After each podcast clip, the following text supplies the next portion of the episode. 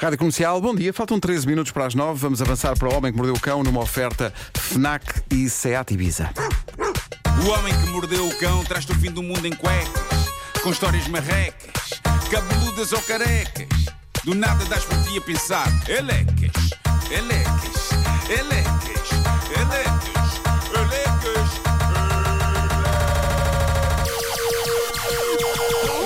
O homem que mordeu o cão traz-te o fim do mundo em cuecas. Elecas. O homem que mordeu o cão traz-te o fim do mundo em cuecas. Elecas. Título deste episódio: O que está nessa videocassete e em que lugar do estacionamento é que a deixaste? Bom, eu ando encantado com as histórias reais, embaraçosas e estranhas que ouvintes nossos andam a deixar no grupo de Reddit oficial do Homem que Mordeu o Cão. As pessoas estão. Está, aquilo está vibrante de vida. Aquilo, aquilo está vibrante. Parece, parece, um, parece um petri dish de, de- de- de bactérias felizes. Boa, boa. Quem? Um petri dish. Um Petri disse. Vão ver ao Google o que é. Façam como eu. Ahm, esta, esta história vem de alguém que assina Ioru 82PT. Especialmente para se distinguir de Iorus 82 de outros países, não é? Claro, claro. Ah, deve haver um Ioru 82 UK. Ah, e por aí fora. Ponto com ponto BR. Sim, sim, também. Ah, isto passou-se a algures nos anos 90, tinha Ioru 82PT 14 anos, e diz ele, ah, tinha como vizinhos um casal muito simpático que ainda hoje tenho o privilégio de admirar bastante, com quem os meus pais se davam muito bem. Eles tinham duas filhas, uma com 11 anos, outra com 9, com as quais eu passava imenso tempo. Depois tínhamos brincadeiras insanas e muito divertidas. Para mim eram como humanas e um dos motivos que me levava a não querer crescer. Para preservar identidades, vamos chamar Bela a de 11 e Isabel a de 9. Era incrível que os nomes na realidade fossem estes, só que na verdade Bela era de 9 e Isabela de 11. Era o preservar de identidade mais preguiçoso da história. Exato. Vamos chamar-lhes. Se calhar trocar aqui os nomes. Bom, adiante. Diz ele: uma bela tarde de verão, nas férias escolares, a Bela bate-me à porta e pergunta-me se quero ir brincar para a casa delas. Eu não tinha nada que fazer, decidi ir. Quando entro, pergunto: onde é que está a Isabel? E ela responde: está no quarto dos meus pais à nossa espera. Ele lá foi. Ainda, ainda achou que fosse dia de Batalha de Cócegas, um clássico da infância. Mal sabia ele o que o esperava. Portanto, às tantas estão, estão todos em cima da cama dos pais delas e diz ele: a Bela sobe para a cama, estica-se para chegar ao topo de um guarda-fatos onde estava um leitor de VHS e uma TV. Coloca a cassete e para, preparamos para ver um filme. Mais uma vez pensei: olha, afinal não é Batalha de Cócegas, deve ser algum filme Disney. A Bela deita-se ao meu lado, ficando eu no meio das duas. Inicialmente começam a passar palavras em alemão, as quais eu não sabia ler. Com todo o respeito pela população alemã, por alguma razão, o facto deste vídeo arrancar com palavras em alemão já indicia não só que estamos longe do universo Disney, mas diria eu numa potencial zona de perigo para três crianças. Cassetes VHS começam em alemão. Hum. Quando a primeira cena aparece, diz ele, fiquei estupefacto. Tratava-se de duas enfermeiras sexy a cuidar de um pobre coitado que tinha os membros engessados. Meu Deus, que isto ainda agora começou. Espera aí, pode ser um filme Disney. Deve ser, deve. Pode ser um filme Disney. Naqueles filmes de dizer com pessoas, havia um Claro. desenho animado, era com pessoas, tipo o gato que veio do espaço. Sim, pode ser Disney. Continua a história. Pode ser. Era de Disney. prever, diz ele, era de prever qual seria o tratamento do doente. Enquanto isto desenrola, o Então, meu se cérebro. Disney dá- é composto por lim-pim-pim. Sim, sim. Claro, Vem a fada. é isso. Eh, Acho que vem, por acaso acho que vem. vai, vai, vai. Fortíssima. Uma fortíssima fada.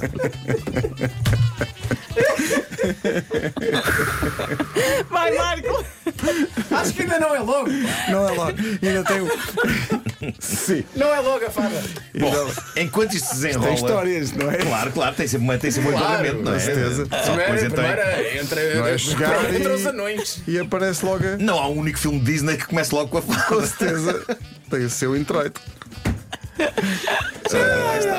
Sim. Ai.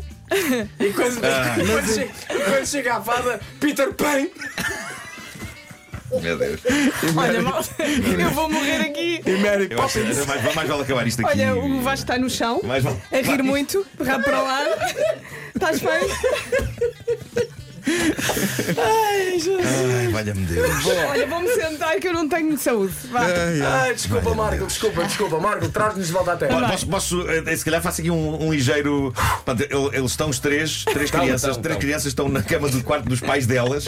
Há um videogravador, há uma televisão. Uma das miúdas meteu uma cassete lá dentro e, e apareceu um texto em alemão. E depois então eh, duas enfermeiras e um senhor eh, engessado. Enjaçado nota também. Sim. Sim. Vá, vá. Enquanto isto desenrola, diz o nosso ouvinte, o meu cérebro dá um nó. Salto da cama, levanto a Bela pelos braços, quanto a mais pequenina, não é?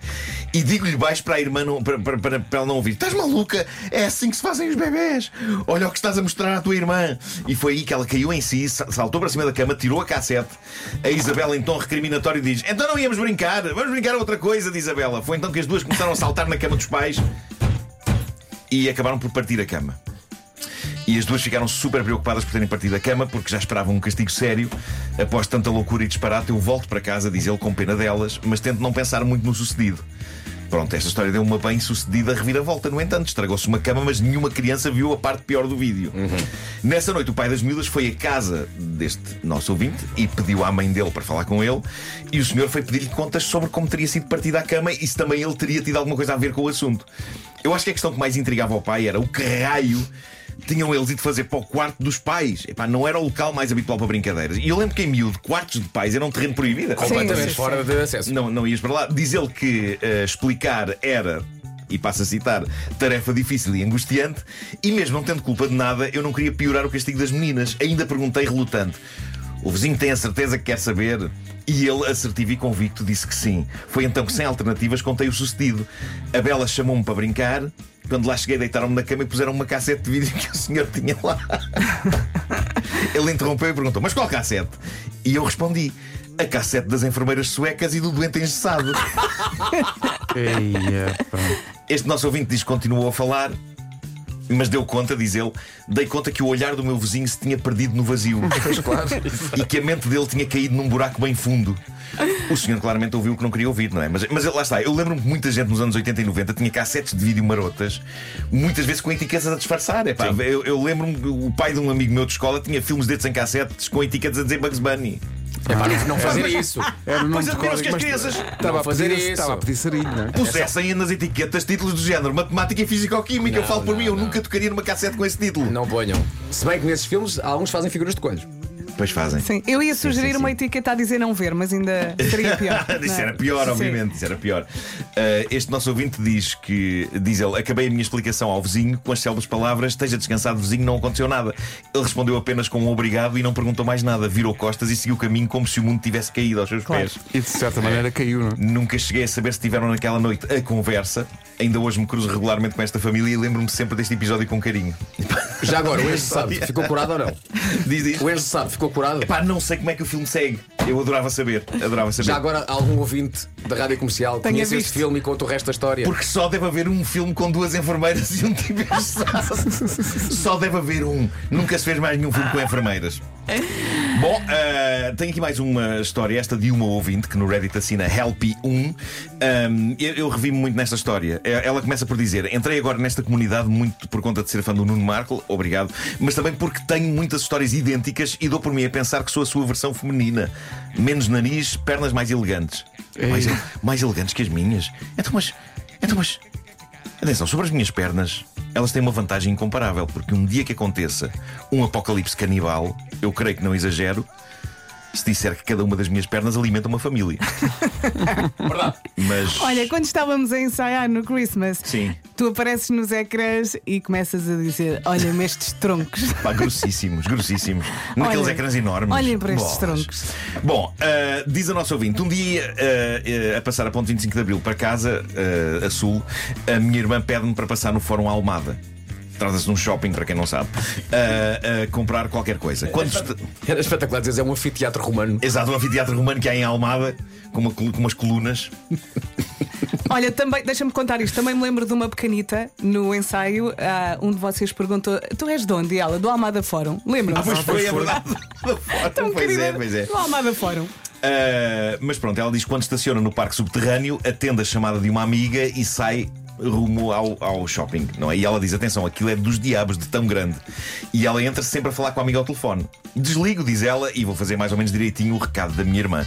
Mas cá está, ainda agora está a começar, eu já me revejo em todos os problemas que este arranque de história pode trazer. Também eu já estacionei no parque de shoppings, estando a falar ao telemóvel com alguém, e quando isso acontece eu não tomo nota de nada, nem do lugar em que fiquei, nem da porta para onde estou a entrar, nada. E depois vai dar sarilho. Lá está. É também por isto que eu odeio falar ao telemóvel e prefiro mensagens escritas. Falar ao telemóvel afasta-nos da realidade. Parem de me ligar, pessoas, escrevam-me mensagens por Deus. Parem de me ligar. Bom, esta nossa ouvinte entrou na loja no andar zero e diz que lá dentro, sem se aperceber, subiu uma escada. Isto também resume a minha existência em shoppings e até na vida. Também eu sei-me aperceber subo escadas. Aliás, isto podia ficar escrito na minha campa quando eu for desta para melhor. Nuno Marco, sem se aperceber, subi- sem se aperceber subiu uma escada. Porque isto resume, é a minha existência. Portanto, ela sobe uma escada. E se tudo correr bem, Marco, quando faleceres, irás subir uma escada. Sim, sim, em princípio. Sim. Ahm, ela sobe uma escada e sai pelo andar 1. Diz ela que saiu completamente baralhada porque as lojas à volta não eram as mesmas. Eu revejo-me nisto tudo. E quando isto acontece, eu não me culpo a mim. Evidentemente, culpo as lojas por terem mudado desde que entrei. Fui a uma loja comprar qualquer coisa, aproveitei para perguntar onde estava, porque quando entrei na loja as vistas não eram as mesmas de quando ia a sair e resolveu-se. Quando estou a descer, liga uma colega minha a dizer que tinham encontrado os meus óculos escuros que eu tinha perdido há um dia, sendo que já tinha pedido ao meu marido para ver o preço de um modelo igual na Turquia, onde ele estava. Portanto, esta nossa ouvinte perde-se ela própria e perde os óculos. Epá, eu não julgo nada, mas tudo parecia estar a correr bem, porque de repente ela tinha os óculos e tinha o caminho de volta para o carro. Saio do parque de estacionamento, diz ela, e o carro não estava lá. Ora, aí está. E de novo, quando isto acontece, eu, Nuno Marco, culpo o parque de estacionamento. Ou o parque de estacionamento ou então gatunos. Se uma coisa não está a deixei, foram gatunos. Nesse dia, diz ela, de saltos altos, fiz uns valentes metros para a direita, o mesmo em frente, para trás, mais uns valentes metros para a esquerda, cheia de sacos de saltos altos. É aqui que as nossas histórias se separam. Geralmente, quando isto me acontece, eu não estou de saltos altos. Ok? Dirigi-me de novo ao fórum a pedir socorro a um segurança, porque o meu carro deve ter sido roubado. Lá está, como eu dizia, gatunos. Não vê, serve. E lá fomos os dois para o parque, ela e o segurança, vistoriar o sítio onde eu tinha deixado. E aqui começa ele. Então, mas qual a marca do carro? E eu respondo, é um Volkswagen Passat cinzento. E ele pergunta, então e a matrícula? E eu respondo, isso não sei. E ele não sabe, mas o carro é seu, não tem os documentos. E ela diz, sim, mas os documentos estão dentro do carro. Mas espera, vou ligar ao meu marido para ele me dizer. Há sempre um cônjuge que sabe as coisas que nós sabemos, não é? Eu acho que é.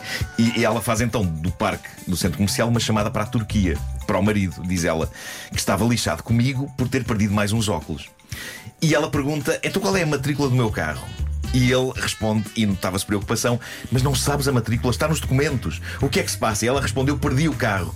Mas ela fez aqui uma coisa inteligente que eu também faria, que é a estratégia do copo meio cheio. Ela disse-lhe: Eu perdi o carro, mas achei os óculos. Ah, bom, nem A ver se aquilo de alguma forma reduzia é. o desespero da pessoa amada. Eu devo fazer aqui um parênteses. Ser distraído é daquelas coisas que no início de uma relação é giro, divertido, talvez até ligeiramente sexy. É também uma daquelas coisas que vai ficando menos gira, divertida e sexy à medida que as distrações se vão repetindo numa relação. Eu neste momento tenho a dizer-vos que eu, eu sinto que a minha namorada Teresa ainda está a achar as minhas distrações giras, mas não sei até quando essa percepção Dá-lhe mais 15 dias. das minhas distrações vai durar. Eu estou a tentar ser menos distraído. menos. Mas pronto, voltando à nossa ouvinte, já na posse da matrícula, aparentemente o ma- o marido tinha a informação da matrícula, já na posse da matrícula, eu e o segurança lançámos à procura do carro, ele andava depressa, eu atrás cheia de sacos e de saltos altos. Mas que raio de cavalheiro é este segurança? Pegue nos sacos da senhora ao mãe. Diz ela, lá andávamos naquele labirinto, até que. Até que perdi o segurança. Pá, perder é uma forma de vida para esta nossa ouvinte. Ela perdeu uns óculos, um carro e o segurança que estava a ajudá-la a encontrar o carro. Não, se calhar o segurança é que desistiu. Desistiu. Eu saio já, eu saio, eu saio já aqui. Perdi o O segurança, segurança diz viu ela. umas escadas e subiu. Já, já não quero saber. Perdi o segurança e já não sabia voltar ao sítio que eu Deus. achava que era o ponto de partida. Ou seja, ela perdeu óculos, carro, segurança e ponto de partida. Diz ela, ligo desesperada a uma amiga minha a pedir para ela ou o marido me virem salvar. Tinha perdido o carro e agora o segurança. Deixei-me estar sentado ao pé de uma coluna e a minha amiga veio-me resgatar de carro. Doía-me tanto os pés. Fomos de carro à procura do segurança que estava ao lado do meu carro. Coitado do homem. A quilómetros, diz ela, do sítio onde eu tinha a certeza de o ter estacionado. Eu só imagino o segurança a dizer: mas onde é que ela foi? Mas ainda assim, gentil da parte dele aguentar-se ao pé do carro. Eu não sei se todos os seguranças fariam isto. Eu consigo imaginar a olhar em redor, a não ver a senhora e a pensar: pá, não tenho vida para isto, desculpem lá. E ela diz: isto já foi há uns anos, mas ainda hoje me lembro das palavras sofridas do segurança. Quando estacionar, tire sempre foto à coluna com o número e com a letra. O problema é quando pessoas nos ligam nesse momento em que deviam estar a fotografar colunas. É por isso que eu não atendo chamadas. Estou a fotografar colunas. O segurança disse ainda, e já agora tento decorar a matrícula. Eu penso que por ter ouvido a chamada para a Turquia, diz ela, o segurança estava solidário com o meu marido. E ela termina a dizer: continuo casada e sou possuidora de vários AirTags que o meu marido me oferece. Malta, eu já tenho AirTags em tudo, mas sinto que ainda devia ter mais. Eu não tenho AirTags suficientes. Tenho que pôr um no segurança.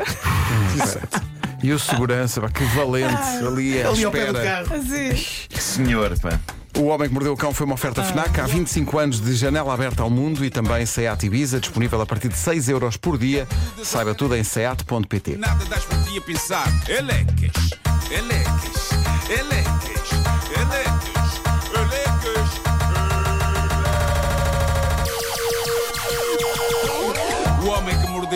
Traz-te o fim do mundo em cuecas. Elecas. O homem que mordeu o cão traz-te o fim do mundo em cuecas. Elecas. Passam dois minutos das nove.